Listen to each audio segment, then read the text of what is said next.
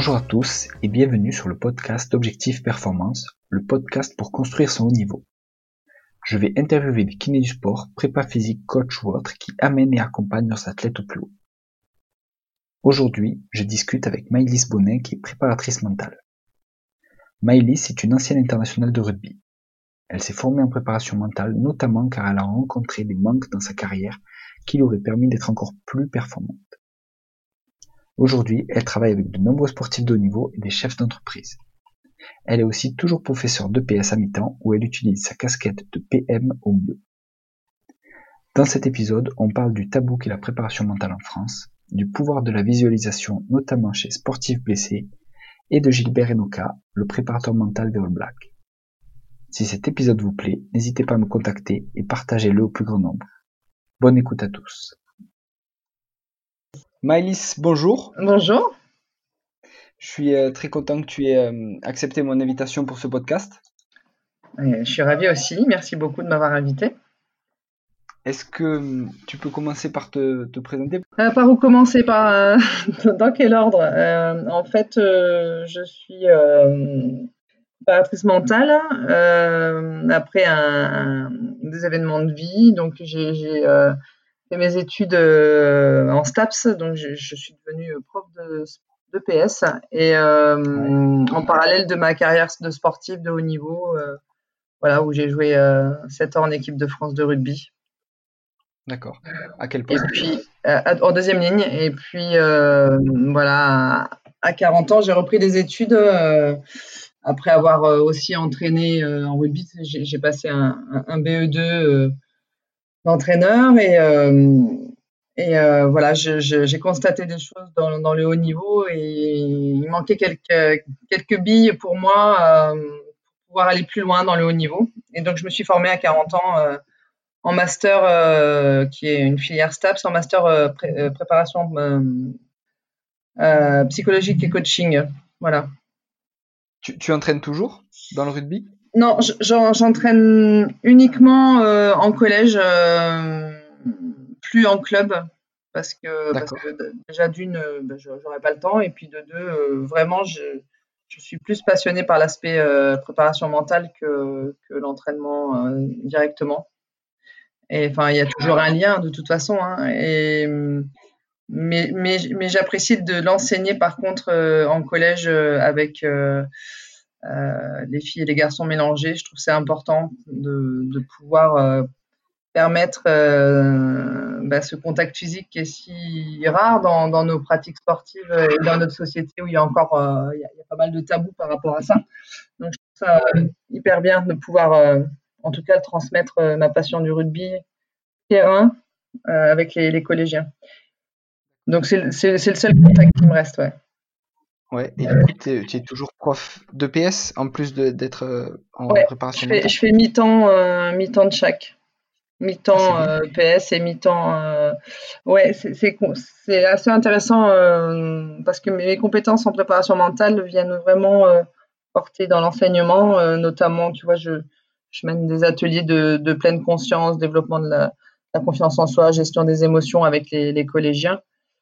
Et surtout après, pendant cette période du confinement, ça a été vraiment très bénéfique de pouvoir transmettre tout ça aux enfants, aux familles aussi qui participaient à mes ateliers. C'est aussi intéressant. C'est complètement deux choses complètement différentes, le haut niveau et puis l'enseignement. Voilà. Ouais, c'est génial. Et du coup, tu es resté en contact comme ça avec tes élèves, tes collégiens et leurs familles ? Ouais, c'est ça. Donc je faisais des visios et en classe virtuelle et j'avais donc c'était très rigolo parce que j'avais les enfants qui étaient aussi bien dans leur chambre en train de faire les séances que dans le salon avec papa, maman, les frères et sœurs allongés ou enfin à faire les exercices de méditation, de yoga, etc. Donc c'était vraiment un chouette partage. Et quand tu les as retrouvés en vrai, en physique, est-ce qu'ils t'en ont reparlé ? Est-ce qu'ils ont dit mes parents, ils ont accroché, ils veulent continuer avec moi ou des trucs comme ça ? J'ai vraiment eu des retours hyper positifs des familles. C'est vraiment des choses qu'on n'a pas d'habitude. J'ai eu des retours des familles vraiment hyper encourageant, hyper valorisant parce qu'ils ont ressenti vraiment les bienfaits de toutes ces pratiques-là. Donc, tu vois, de pouvoir semer des petites graines comme ça pour l'avenir, c'est hyper motivant. C'est trop bien. Et tu disais que tu t'es lancé dans la préparation mentale parce que tu avais trouvé qu'il y avait des manques, notamment dans le haut niveau. Et quel manque tu trouvais et qu'est-ce que tu essayes d'apporter justement là-dedans ? Bah, si tu veux, moi pendant ma carrière, je me suis pas mal entraînée toute seule au niveau du physique. Je m'entraînais avec, en plus des entraînements collectifs, j'allais m'entraîner avec les garçons pour élever mon niveau. Et puis si tu veux, tout ce qui était, oui, aller à la salle toute seule, suivre le programme qui était donné par les préparateurs physiques, etc. Mais je sentais qu'il manquait quelque chose encore sur la gestion du stress. Sur la communication dans le groupe, hein, sur le leadership, tu vois, comment développer la confiance en soi, le leadership dans le groupe, au moment des blessures dans ma carrière. Enfin, je sentais bien qu'il y avait un accompagnement qui manquait. Et tu vois, cette histoire de confiance en soi, en plus, ça se ressent pas mal dans le sport féminin, en tout cas dans mon expérience du rugby. Et toutes les pratiques mentales et pouvoir partager ça, se confier à un préparateur mental, c'est tellement aidant. Donc voilà, et puis maintenant je sais aussi que j'aurais pu gagner plus rapidement en efficacité au niveau de la technique, tu vois, grâce à la visualisation mentale. Et bon, tout ça j'avais pas, mais je commençais à bouquiner à cette époque-là sur tout ce qui était PNL, sophro. Je cherchais des billes, hein. Et en tirant le fil, et ben voilà. Tu t'es dit, ouais, tu avais déjà cette sensibilité envers ce qui te manquait, et en creusant un peu, tu t'es dit, bah, je vais me former et montrer aux autres un peu à quoi ça sert. Ouais, ah, c'est ça. C'est top. Et est-ce que tu peux nous expliquer la différence entre la psychologie du sport et la préparation mentale ? Bah, si tu veux, le psychologue du sport, il va pouvoir accompagner un sportif sur tous les aspects de la détresse et de la souffrance du sportif, hein. Alors que le préparateur mental, il intervient sur un sportif qui va bien. D'accord. Mais oui, voilà, exactement.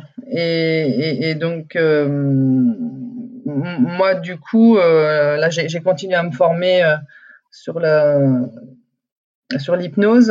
Et bon, je suis hypnopraticienne, mais je continue pour pouvoir être hypnothérapeute parce que tu vois. Malgré tout, je trouve pas mal de pouvoir aller un petit peu plus loin que de la préparation mentale. Ouais. Ouais, puis ça paraît être un des multiples outils que tu peux avoir en préparation mentale, quoi. Ouais, c'est très riche l'hypnose, même si ça fait un peu peur, mais ouais, c'est très très intéressant. Et tu vois notamment. Là, j'ai la chance d'avoir pu signer un contrat avec Proval, qui est le syndicat du rugby, des joueurs. Un des syndicats, voilà, des joueurs. Et ça me permet d'être en contact avec des joueurs qui ont besoin d'un peu plus que de la préparation mentale, tu vois, de toutes les techniques, voilà, d'hypnose peuvent être intéressantes dans certains cas de souffrance ou de trauma, enfin voilà. Oui. Et est-ce que tu as besoin d'être en phase 2 pour faire l'hypnose ou justement est-ce qu'en visio tu as déjà essayé, est-ce que c'est efficace ou vaut mieux que tu sois vraiment en présentiel? Alors moi je préfère toujours le lien voilà, en réel, mais bon tu vois pendant la Coupe du Monde de rugby la dernière, là j'avais un joueur à qui j'ai fait une ou deux fois des séances à distance comme ça parce que bon bah, ils étaient au Japon, j'avais pas pris le billet pour aller là-bas faire la séance. Heureusement. Ouais, et donc si tu veux ça s'est très bien passé parce que je le connais très bien et qu'on a l'habitude de travailler ensemble depuis longtemps, donc dans ce genre de cas ça peut se faire, mais ouais. je préfère quand même voilà le réel. Ouais. Normal. Mais bon voilà, après des fois les joueurs je leur laisse des audios où ils peuvent travailler par exemple en visualisation tout seul, tu vois, parce que vraiment le prépa mental c'est quelqu'un qui doit aider le sportif à devenir complètement autonome sur toutes ces pratiques là. Ouais, carrément. C'est pas un gourou qui prend le contrôle de ta tête et non, c'est surtout pas ça. Ouais, en fait, tu vises l'autonomie et c'est comme tout. Ils ont des genres d'exercices à faire à la maison ou des trucs comme ça. Ouais, c'est ça. Est-ce qu'ils sont assidus ou est-ce que tu en as qui te disent qu'ils le font et toi, quand tu creuses un peu, tu vois très bien qu'ils le font pas et qu'ils sont pas investis?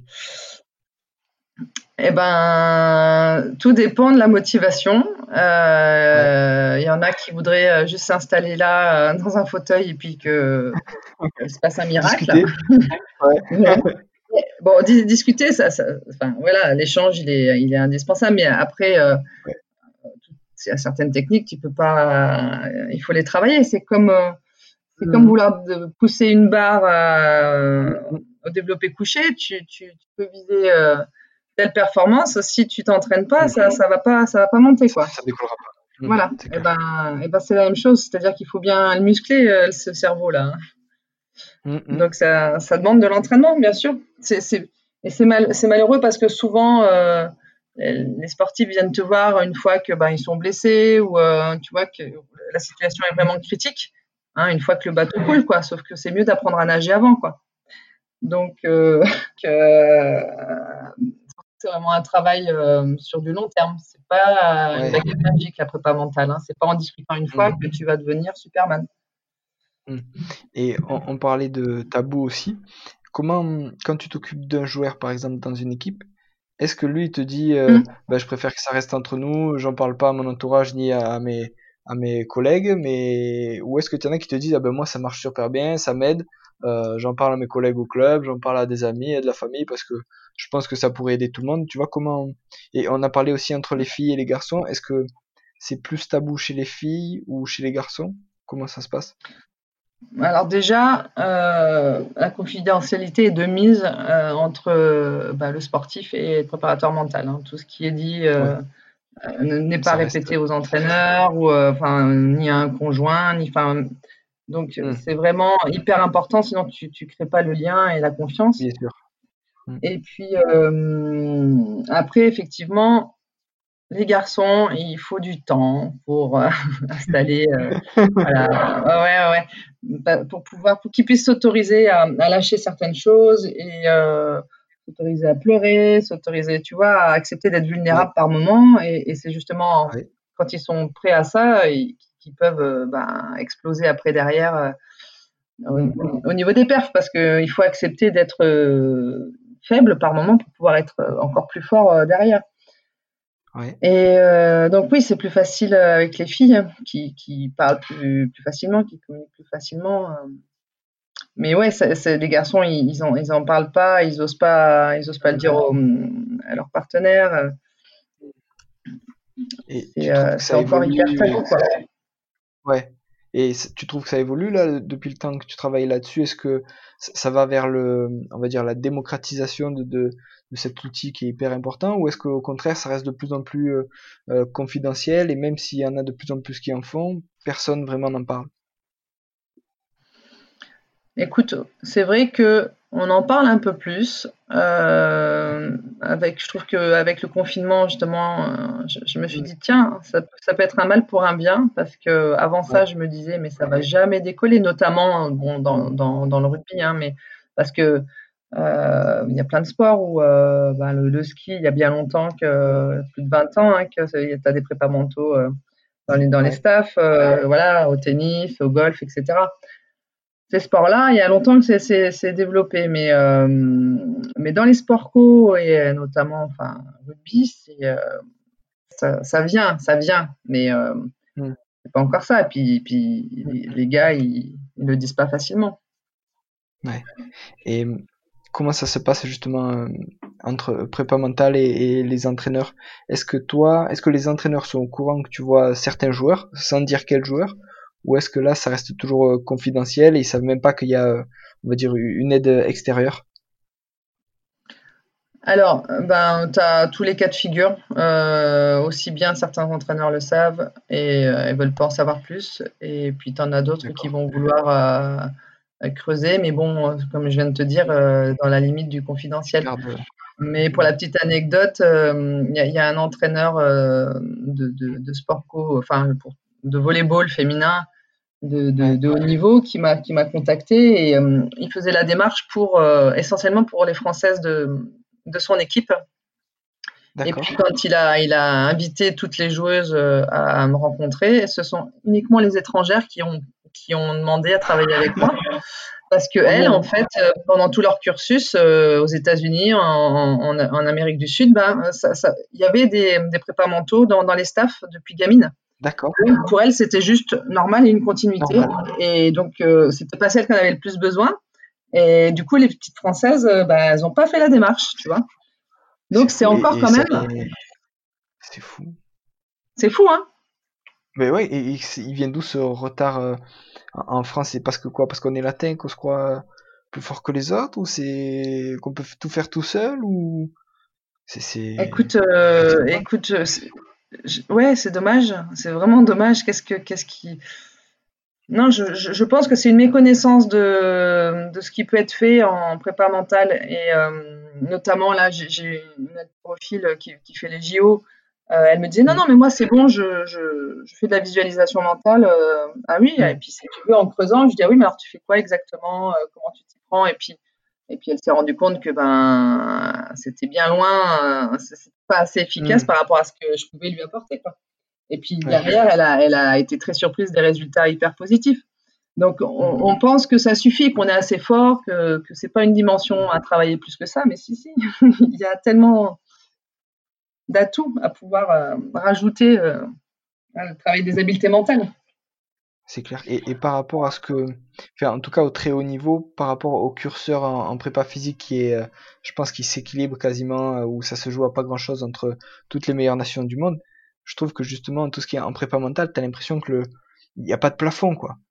Tu vois ? Il y a tellement de gains possibles en s'y mettant maintenant, que là où tous les autres sont à peu près sur le même niveau, au niveau préparation physique, préparation athlétique, tout ce qu'on veut, si au niveau mental, tu bosses et tu bosses plus que les autres là-dedans, eh ben, tu te développes à fond, quoi. Exactement. Qu'est-ce qui fait la différence sur un 50 mètres nage libre en natation, c'est clair. En natation, c'est je veux dire, au niveau technique, ils sont tous hyper performants. Au niveau prépa physique, ils auront été... Mais qu'est-ce qui va faire la différence? Ouais. Donc, voilà. Et justement, est-ce que... pour apporter ce surplus de compétences, est-ce que tu as des gens de staff qui te contactent pour être formés, ou pour que tu leur donnes quelques outils à faire passer à leurs joueurs, à leurs joueuses, tu vois, des entraîneurs ou des managers ou des prépas physiques ou des kinés comme moi? Est-ce qu'il y a des gens vraiment du médical ou du technique qui viennent te voir? Alors non, c'est plus des patrons d'entreprises, tu vois, qui cherchent à améliorer la performance de leurs équipes. Après, j'étais intervenue sur un congrès, le congrès de l'AKR, c'est des kinés à Montpellier. Et bon, si le médical était preneur, mais je trouve que c'est tellement sous-exploité les possibles, en fait, pour améliorer le retour après blessure. Tu vois, enfin, moi j'accompagne des joueurs et des joueuses qui sont blessés. Je leur donne des exercices à faire et quand ils sont avec le kiné, de visualisation mentale par exemple, ou tout seul de leur côté, avec des audios qui sont à écouter tous les jours, enfin selon les phases de post-opératoire, etc. Et tu vois le temps qu'ils gagnent du fait déjà d'avoir un état d'esprit tellement plus confiant, positif. Puis bon, voilà, tu as des études qui montrent que l'impact, il est bénéfique et cicatrise plus vite. Ouais. Et tu as déjà fait une séance, on va dire, conjointe avec, par exemple, justement, donc, ton sportif blessé, le kiné et toi à côté, et par exemple le kiné qui fait faire les exercices, toi qui corrige les exercices, et toi à côté qui donne des consignes sur justement ce qu'il doit visualiser et des trucs comme ça? Vous avez déjà fait ça? Non, j'adorerais faire ça. Ah, ce serait énorme. J'adorerais faire ça. Énorme. Mais oui, mais bien sûr, mais il faudrait pour ça que tu aies un kiné ouvert à ça déjà, tu vois. Ouais. Parce que c'est c'est compliqué, hein. Tu vois bien comment, déjà, il y a 20 ans, quand les préparateurs physiques sont entrés dans les staffs, c'était pas facile parce qu'il fallait que les entraîneurs acceptent de laisser un peu de place. Ouais. Et je pense que c'est la même chose aussi. Après, je connais certains kinés avec qui je pourrais le faire très facilement parce que la confiance est totale et que ça pourrait fonctionner. Mais ça serait énorme d'essayer parce que, tu sais, nous, en tout cas, moi, ma façon de travailler, c'est que je donne aussi beaucoup d'exercices à mes patients un peu pour ce que tu disais tout à l'heure, c'est-à-dire de les autonomiser. Et le but, c'est qu'ils puissent se passer de kiné, de rééducation et que s'ils ont des petits pets, ils savent assez bien le gérer, quoi. Et si là, sur une même séance, t'as des conseils, t'as des consignes sur un exercice et sur en même temps ce sur quoi tu dois te focaliser sur l'exercice, ben t'es au top, quoi. Tu vois, si t'arrives à reproduire ça après régulièrement et tout, et puis quand la difficulté reviendra, ben tu sauras le gérer parce que mentalement t'es prêt et physiquement tu seras prêt, quoi. C'est ça. Et tu vois, tu sais, très souvent, j'ai des images comme ça sur des cliniques du sport où tu as les sportifs en train de se faire soigner, masser, etc. Et puis ils sont sur le téléphone portable en même temps. Ils ne sont pas du tout, ils sont pas du tout en pleine conscience de ce qui se passe à l'intérieur d'eux, ce que le soignant est en train de faire. Et au niveau de la qualité, tu vois, ça fait vraiment une différence. Ah, donc, travailler en pleine conscience, ça te parle, ce que je dis ? Ouais, non, mais c'est clair. Et quand ça arrive, moi, en général, je me permets de faire une petite remarque, tu vois, en disant, tu vois, t'es sur ton portable, moi, je suis sur ta jambe, viens, on discute, quoi. Tu vois, c'est toujours mieux. Ouais, mais c'est plus que ça, c'est vraiment aller travailler avec la respiration, la visualisation de ce qui se passe à l'intérieur. Quand je suis en train de te faire ça, voilà ce que je cherche comme effet. Et si tu veux, tu potentialises complètement ton travail, quoi. Ouais. Des fois aussi, je le fais justement alors en touchant certains points douloureux ou quoi. Tu vois, je compare ce que j'ai sous la main avec ce que eux ressentent. Tu vois, j'ai dit, là, tu vois, par exemple, de ce côté-là où t'es pas blessé, quand je passe la main, ça te fait pas mal, il n'y a pas de tension, c'est pas induré. Et par exemple, de ce côté-là, là où t'es blessé, je passe, ça va, et à un endroit, je sens, est-ce que tu sens... tu vois qu'il y a quelque chose qui te gêne ou pas. Et là, forcément, il est obligé de se concentrer sur ma question et sur ce qu'il ressent à l'intérieur, quoi. Ouais. Et du coup, ça donne que... Ouais, mais justement, ouais, mais tu vois, là, moi, je rêverais de pouvoir maintenant, après, me joindre à toi et puis faire évoluer cette sensation et rajouter d'autres images, justement, qui permettent d'améliorer la cicatrisation, par exemple, ou le renforcement, tu vois. Ah, c'est énorme. Et oui, ça serait un vrai travail d'équipe hyper intéressant à faire, mais... c'est hyper... Enfin, je ne connais pas d'endroit où ça se fait encore. Hein.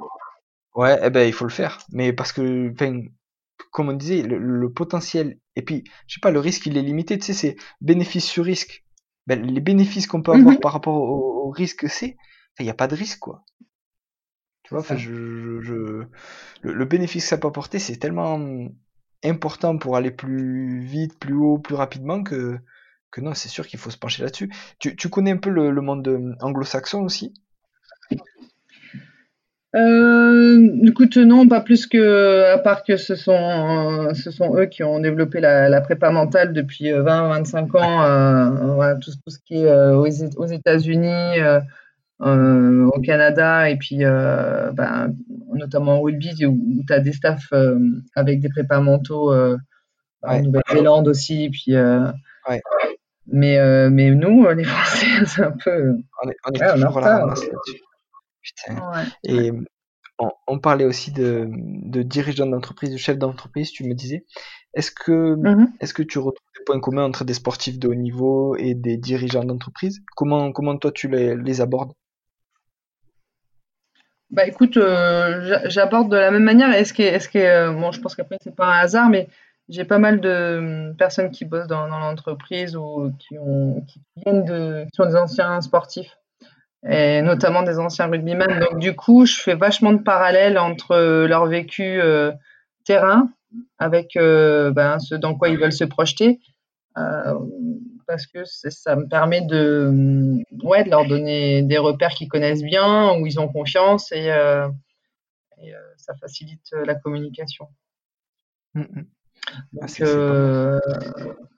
ouais, donc les motivations sont les mêmes. Et dans quel sport du coup de haut niveau et quel type d'athlète tu as? J'ai du rugby, donc t'as bien compris, du volley-ball, du tennis, de la natation, une athlète qui est en powerlifting, je sais pas si tu connais, c'est haltérophilie. C'est balèze. Voilà, enfin je peux toucher tous les sports. Parce qu'on a... Tu peux travailler dans tous les sports. Après, c'est sûr que moi, j'ai plus de facilité parce que le préparateur mental, il intervient sur deux axes. Hein. Il intervient sur le développement de la vie personnelle, mais l'autre axe, c'est la préparation mentale intégrée.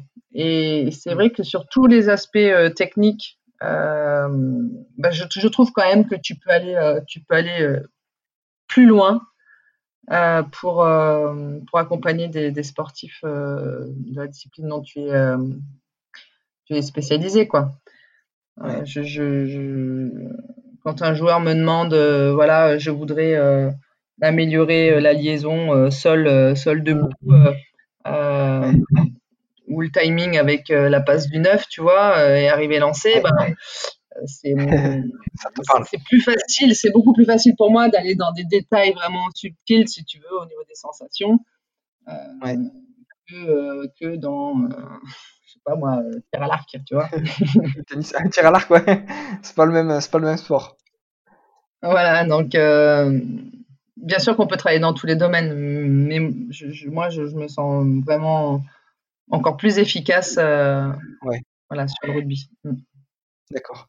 Et comment ça se déroule une séance? Enfin, il y a peut-être pas de séance type, mais comment ça se déroule entre le début, combien de temps ça dure, et est-ce que tu as des checkpoints dans ta séance, des endroits où tu passes quoi qu'il arrive ou pas forcément?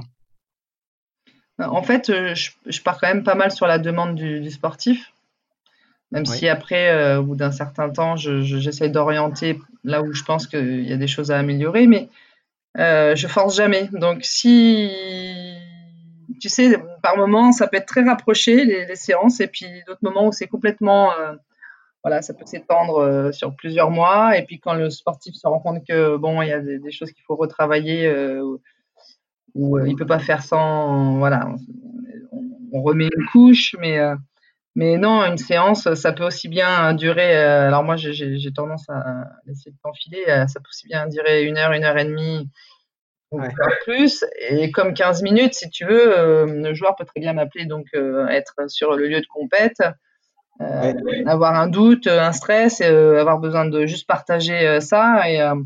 Et en 15 minutes au téléphone... on se remet dans le cadre et puis ça suffit, tu vois. Mais en général, quand c'est après sur en cabinet ou bien sur le terrain, c'est plutôt autour de 1 heure, quoi. D'accord. Et quand ça dure 1 heure, ils ressortent quoi? Ils ressortent dans un état où ils sont... tu vois, parce que pareil, tu vises qu'ils ressortent dans un état, on va dire, super activé ou au contraire relâché. Tu vois, ou au contraire, comme tu dis, tu prends ce qui vient et en fonction, tu... Ça dépend ce qu'ils veulent travailler. Parfois, ça va être juste besoin de parler, d'échanger, de confier certaines choses et de prendre du recul sur des questionnements. Et parfois, ça peut être vraiment... quand tu vas aller décortiquer un geste technique... pour aller l'utiliser, si tu veux, pour une séquence de visualisation, le sportif peut ressortir complètement lessibé, alors qu'on n'a rien fait on n'a pas fait d'effort physique, mais rien que de l'avoir fait en simulation mentale, t'es épuisé comme si tu avais fait un entraînement physique, quoi. Ouais. Et est-ce que sur tes exercices de visualisation, ça les surprend beaucoup.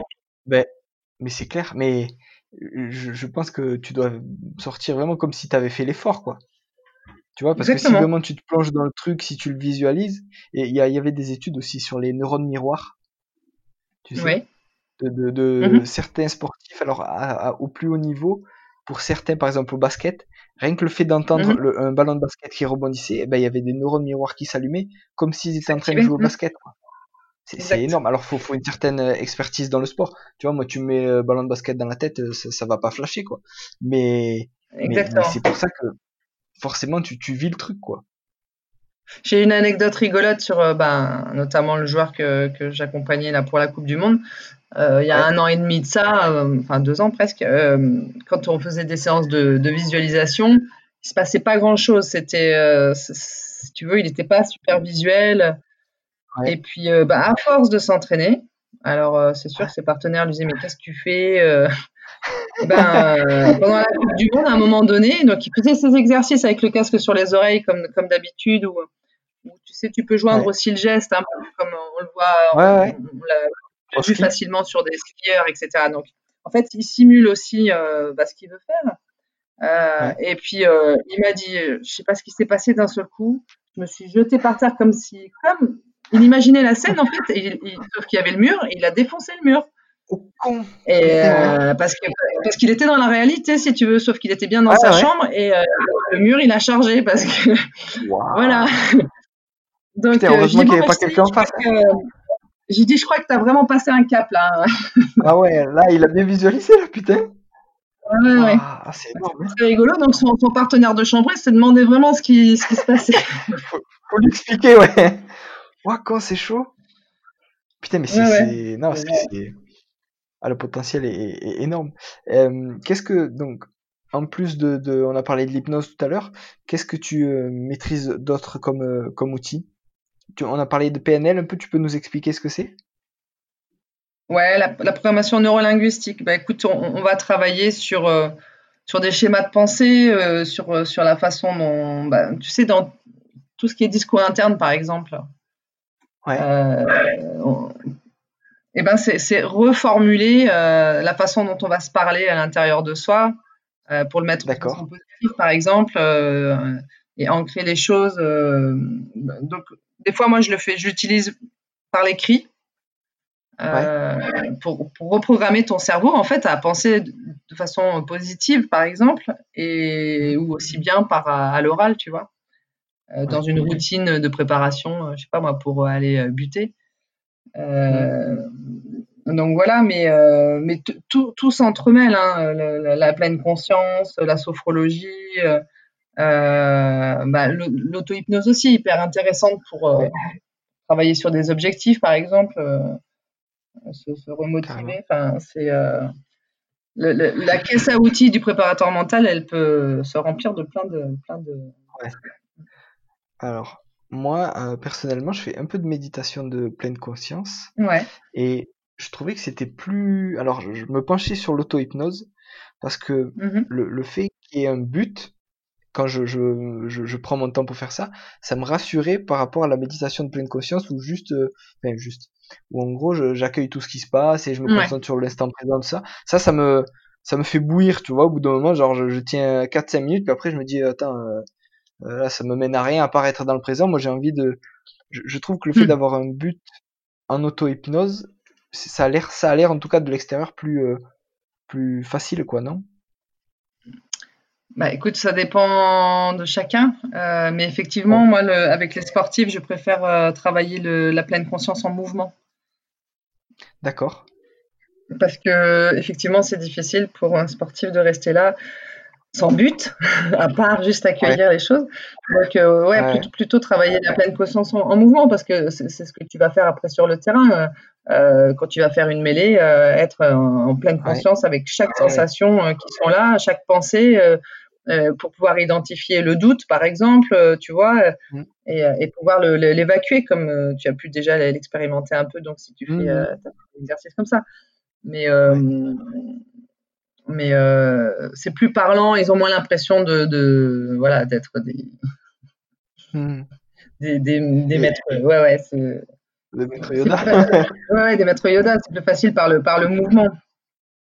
Et quand tu dis mouvement, justement, tu les mets dans des schémas de sport, c'est-à-dire ton tennisman, tu vas le faire jouer, en même temps, tu vas lui dire de se concentrer sur, je sais pas, sur ce qui se passe au niveau de la raquette, ce que ça transmet au niveau du bras ou des trucs comme ça, ou c'est d'autres mouvements, peu importe le mouvement. Alors, tu pourrais très bien le faire comme ça. Moi, ça passe par la marche, par exemple. D'accord. Tu peux faire et caler en plus ta respiration sur la marche. Donc, c'est pas facile du tout. Ça demande beaucoup de concentration. Et mais ça peut aussi bien être dans des mouvements de yoga. Mais tout à fait aussi sur un mouvement spécifique à ton sport. Ouais. Ok, mais ça c'est bien pour s'entraîner à être pleinement attentif, poser son attention, etc. Mais après, le geste de haut niveau, si tu te focalises sur les sensations internes, en général, ça mène plutôt à la contre-performance. Un sportif, il doit regarder l'objectif, pas ce qui se passe à l'intérieur de lui, parce que le schéma, il est fait en automatique. D'accord. Mais c'est avoir cette ouverture quand même pour pouvoir sentir s'il y a quelque chose de nouveau qui arrive, qui viendrait changer ton programme, quoi. Ouais. Donc, pas un circuit fermé, même si tu as l'habitude de faire le geste, mais ouvert sur ce qui se passe autour pour réadapter ton circuit au cas où, quoi. Voilà, c'est ça.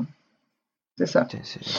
Et après, ce qui est intéressant aussi, je trouve, c'est la cohérence cardiaque. Parce que c'est pareil, c'est plus parlant pour les sportifs d'aller faire de la cohérence cardiaque que d'aller méditer, tu vois. Ils ont moins l'impression de faire des trucs bizarres. Ouais, c'est clair. Ouais. Et on parlait aussi de formation, donc je passe un peu du coq à l'âne, mais donc toi, tu as un master. Et qu'est-ce qu'il y a d'autre comme formation en prépa mentale, et est-ce qu'il y a d'autres choses que toi, tu as envie de faire en plus de ce que tu as déjà fait ? Non, en fait, vraiment, faut faire attention sur les gens qui se disent préparateurs mentaux. Oui, pour les gens qui ont fait un master ou bien des DU dans les universités en STAPS notamment.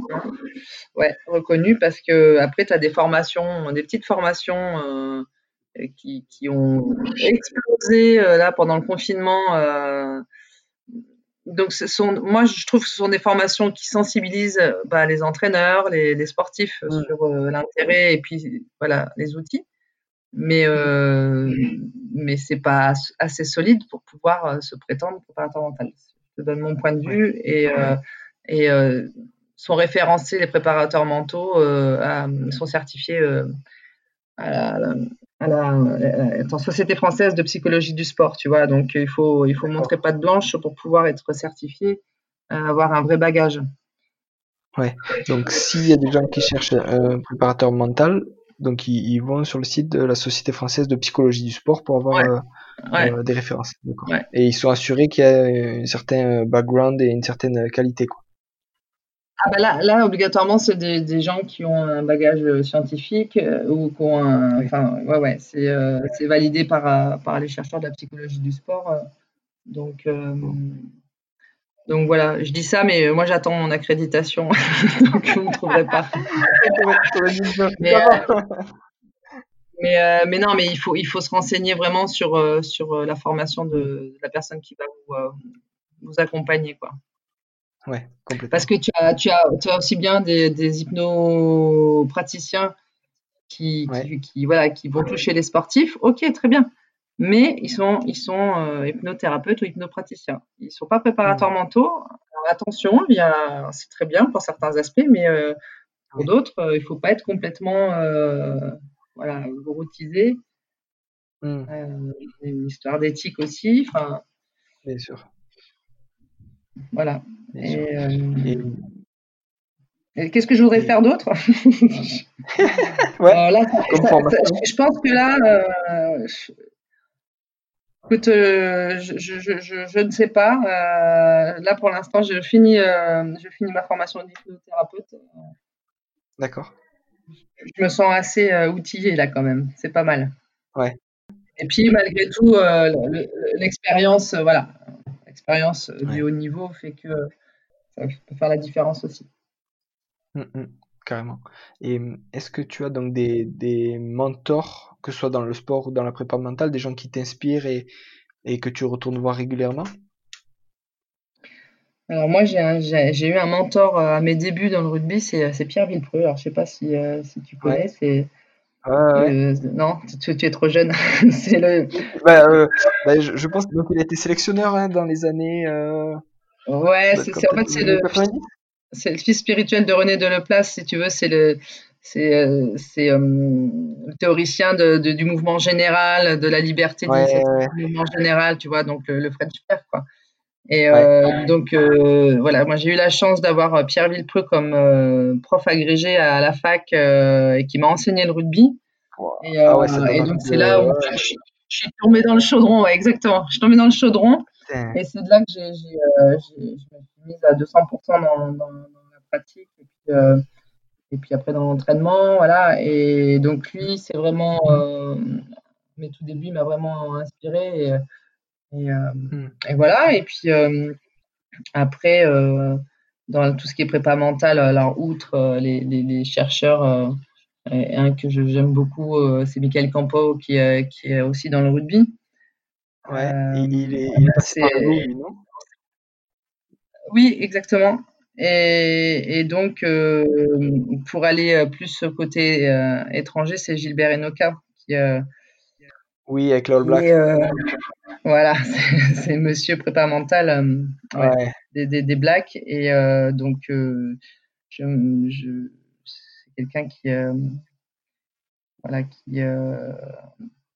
m'influence, me confirme tout ce que je pouvais sentir. Et donc, j'aime beaucoup sa façon de voir les choses. Et tu as déjà pu le rencontrer et l'approcher ? Ah bah non, j'aimerais bien, t'as des tuyaux. J'y suis allé 2 fois en Nouvelle-Zélande, si jamais tu veux, mais c'est un voyage magnifique, hein. Mais il faut que ça te branche.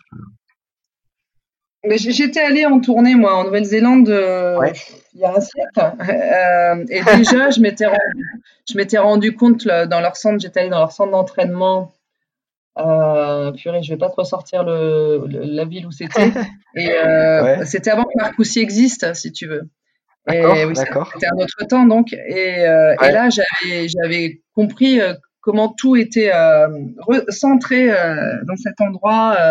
Et ça sentait vraiment le rugby, les valeurs, t'avais tout, les bassins de récupération physique, le pôle médical, tout était là et ça n'existait pas encore en France, des choses comme ça. Donc ça m'avait ça m'avait impressionné. Donc j'avais senti qu'il y avait déjà de l'avance. Ah mais j'ai fait un stage avec les Auckland Blues il y a 2 ans. Ouais. Et moi ce qui m'avait impressionné, c'est qu'en fait ils avaient, alors je crois que c'était une demi-journée pour chaque joueur, pour en gros, alors je sais plus comment c'était formulé en anglais, mais c'était en gros rendre un peu à la société et à la communauté ce que tu avais en tant que joueur de rugby, tu vois. Et genre il y en avait qui passaient dans des classes et qui assistaient la maîtresse et qui faisaient un petit speech sur ce que c'est être joueur de rugby professionnel. Il y en avait qui allaient démarcher les gens et alerter les gens sur les problèmes liés au stress et à la dépression.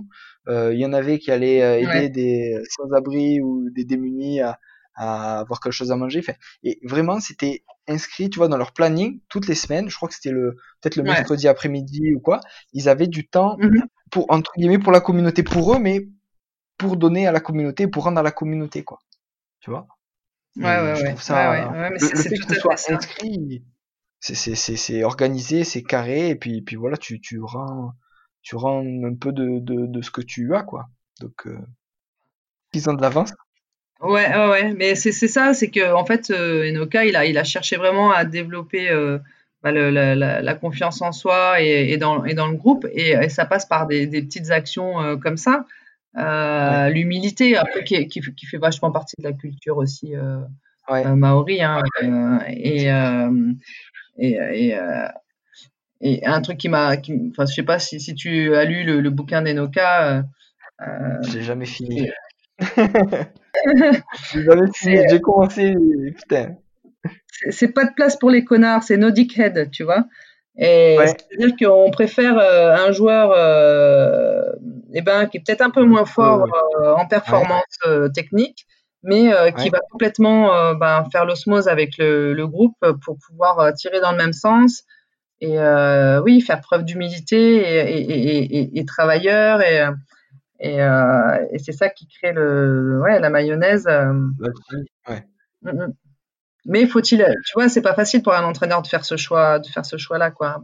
Préférer un joueur qui est un peu inférieur, mais qui va t'apporter tellement autre chose au niveau du groupe, du collectif. C'est du groupe. Ouais. Ouais. Et justement, pour dériver de ça, tes livres préférés, les livres que tu relis, dans lesquels tu pioches régulièrement, il y a quoi ? Ben, justement, ce bouquin sur la méthode Enoka, c'est Le secret des All Black. Ouais. Donc celui-là, je l'ai surligné, je l'ai dans tous les sens parce que ça, si tu veux, ça valide tous les aspects scientifiques que je me suis farci pendant les années d'études. C'est dans la pratique, voilà ce que ça donne, quoi. Et après. Si tu veux, tout ce qui est technique d'optimisation du potentiel aussi de David Perrot, je ne sais pas si tu connais David Perrot. C'est la méthode de top. Les top, voilà. Ouais, c'est ça. Ouais. Ça aussi. J'ai un peu lu là-dessus et bon, pareil, j'ai jamais fini, mais pareil, ça a l'air encore un truc énorme. Hein. Bah, c'est indispensable pour la performance du sportif. Mais en gros, si tu veux, c'est mélanger tout ce qui est sophro, pleine conscience, fixation d'objectifs. Donc c'est ça, les tops. Voilà. Et puis je te conseille, si ça t'intéresse tout ça aussi, les règles d'or de l'excellence. C'est le Bob Bowman, c'est l'entraîneur de Mike Phelps. Ouais. Ouais. En natation. Ouais. Ça c'est pour tout l'aspect. L'aspect prépa mental, mais après moi perso, je relis régulièrement 3 amis en quête de sagesse. Oui. C'est Mathieu Ricard, Alexandre Jolien et puis Christophe André. Ouais. Putain, ils sont forts aussi. Hein. Comment tu t'es mis toi à la méditation ? Et justement, c'est en repartant en Nouvelle-Zélande où j'ai pris le temps d'en faire régulièrement, si tu veux. Et après, je me suis un peu formé là-dessus. Mais comme les outils que tu as dans ta caisse à outils et que tu n'utilises pas, j'ai du mal à être... j'ai plus de facilité à être régulier pour une activité physique que être régulier sur de la méditation où je me dis, allez, je m'assois pendant 10 minutes, un quart d'heure, je respire, machin, je me concentre sur ce que j'écoute, sur ce que je ressens, etc. Ça, je te jure, au bout de 4-5 minutes, tu vois, je regarde pas ma montre et tout, mais je commence à me dire, bon allez, attends, j'ai 20 milliards de trucs qui m'arrivent en tête et qu'il faut que je fasse. En restant là, j'avance pas, quoi. Ouais. Donc, après, je me suis penché. C'est ça qui est intéressant à observer. Ouais. C'est pour ça que ce soit la méthode top ou l'auto-hypnose, ça a l'air, il faut que je me repenche là-dessus, mais... ça a l'air plus concret, plus facile à vivre, entre guillemets. Oui, mais tu vois, en fait, c'est aussi une représentation qu'on a. C'est-à-dire que si tu t'assois pas pendant 40 minutes en position lotus, tu fais pas de méditation. Mais si, juste à chaque jour, pendant 15 secondes, tu peux très bien être en pleine conscience. Voilà, pendant que je te parle, tu peux très bien ressentir ta chaise sous tes fesses, tes pieds dans le sol. Voilà, être en contact avec ta respiration, observer ton ventre qui s'ouvre et qui se dégonfle. Et qui gargouille. Et qui gargouille, exactement. Et voilà, c'est juste ça. Pendant que tu soignes un de tes patients, tu peux très bien prendre 5-10 secondes juste pour toi. Et c'est ça aussi, méditer. C'est être tellement présent à ce qui est, quoi. Ouais. C'est tellement bon pour l'esprit. Surtout que j'imagine que tu dois avoir des journées de fou. C'est clair. C'est clair. Ouais, bien sûr. Ouais, c'est une façon aussi de prendre soin de soi, quoi, tu vois. Prendre soin des autres. Carrément. Et prendre soin de toi 15 secondes par-ci, par-là. Et ce que j'essaye de faire, alors c'est pareil, je suis pas hyper régulier, mais c'est des fois entre quand t'as la tête dans le jus, que t'es entre plusieurs patients, puis que t'anticipes les exercices que tu vas faire, machin, à lui, puis à celui qui arrive à 17h alors que c'est 15h, etc. Justement, j'essaie, quand je me lave les mains, surtout là, cette période avec le Covid, on se lave les mains 200 fois par jour, mais quand je me lave les mains, j'essaie de faire, tu sais, en mode pause. Je mets la pause, voilà, je coupe un peu, je débranche, je respire tranquille, et puis après, je repars en bombe, quoi. Ouais, est-ce que tu pousses jusqu'à la sensation de l'eau sur tes mains qui glissent, si c'est chaud, si c'est froid? Pas jusque là. Tu vois? Et c'est ça, ouais, c'est ça qui est intéressant. Bah, tu verras demain. Hop, ça sera différent. tu veux faire à chaque fois. Ouais, mais ressentir et puis écouter l'eau qui coule sur tes mains, qui retourne dans le fond du lavabo. Voilà. Et ça, ça va te prendre 15 secondes et tu vas être vraiment, tu vas voir, ta journée va vraiment être différente. Ouais. Eh, mes collègues autour, ils vont péter les plombs s'ils voient que je me lave les mains pendant 3 quarts d'heure parce que je ressens l'eau et tout, ils vont me dire oh. Non, tu changes rien à ta façon de faire. C'est juste la qualité de ce que tu vas faire. Ouais. Parce que tu vas t'apercevoir que quand tu te laves les mains, en automatique, tu penses alors notre exercice, monsieur machin, que je vais prendre. Alors, attends. Non, juste là, juste le temps où tu te laves les mains comme d'habitude. Ah, bah, tu es juste avec tes sensations de l'eau, du son, ta respiration, et tu verras, ta journée sera toute autre. Tu me diras ça après-demain. Ah, grave, avec plaisir. Et pour terminer, merci déjà Maëlys. Et pour terminer, où c'est qu'on peut te joindre? Est-ce qu'il y a des réseaux, tout ça, sur lesquels tu es active? Alors, je suis pas super active parce que je préfère la pratique avec les gens, voilà, dans un cabinet ou voilà. Mais bon, c'est par phase. Donc j'ai un site qui s'appelle Atout Mental, aussi bien sur Google que sur Facebook. Alors Atout Mental en un seul mot. Le mental est un atout, donc Atout Mental. Et aussi sur LinkedIn, aussi bien sur Atout Mental que sur Maëlys Bonnet.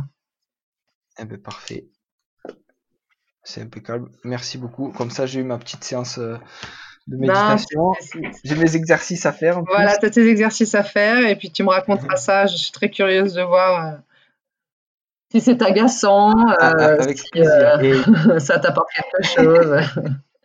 Voilà. Non mais en tout cas merci beaucoup parce que tu es la première, on dit préparatrice ou préparateur mental alors pour écoute, mon côté féministe va m'obliger à te dire préparatrice, mais je ne sais pas pourquoi, j'ai l'impression que ça fait un peu moins pro, non? Ouais, préparatrice, ouais, c'est une bonne question ça. Ouais, bon, préparatrice mentale. Je suis PM, ça te va? Ouais. Hypnothérapeute. PM c'est bien, voilà. Ça, c'est impeccable. En tout cas, c'est donc t'es la première que j'interviewe. Ouais. Nous, au cabinet où je bosse, j'ai un collègue qui est prépa mental. Ouais. Je crois qu'il a fait un master, peut-être même le même master que toi à Montpellier. Ah, mais il n'y en a pas 36. C'est pour ça que c'est bien pour ça qu'il faut bien se renseigner sur les compétences de la personne. T'as raison.